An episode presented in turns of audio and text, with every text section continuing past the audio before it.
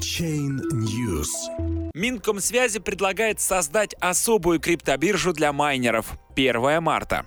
Заместитель министра предложил создать в России специальную площадку, на которой майнеры смогут обменивать добытые криптовалюты на фиатные деньги и декларировать свои доходы.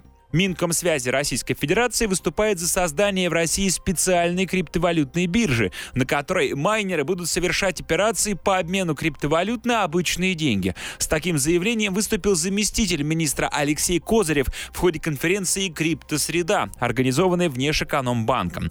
По его мнению, это решит проблему организации контроля и налогообложения криптодобычи.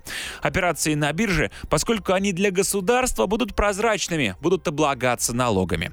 Алексей Козырев также заявил, что в обновленной версии законопроекта о цифровых финансовых активах будут разделены понятия промышленного и частного майнинга. Для промышленного майнинга будут установлены особые технические требования, подробности которых замминистра пока не раскрыл.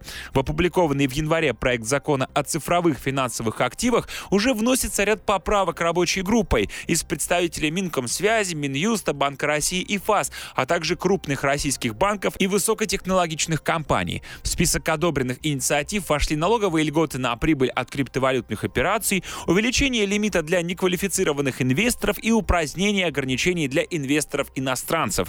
При этом представители Минфина, авторы законопроекта, поправки еще не рассматривали. Ранее Минкомсвязи выступала с проектом специальной системы отслеживания майнеров для их последующего налогообложения, а также предлагала ввести обязательную аккредитацию ICO-компаний в России.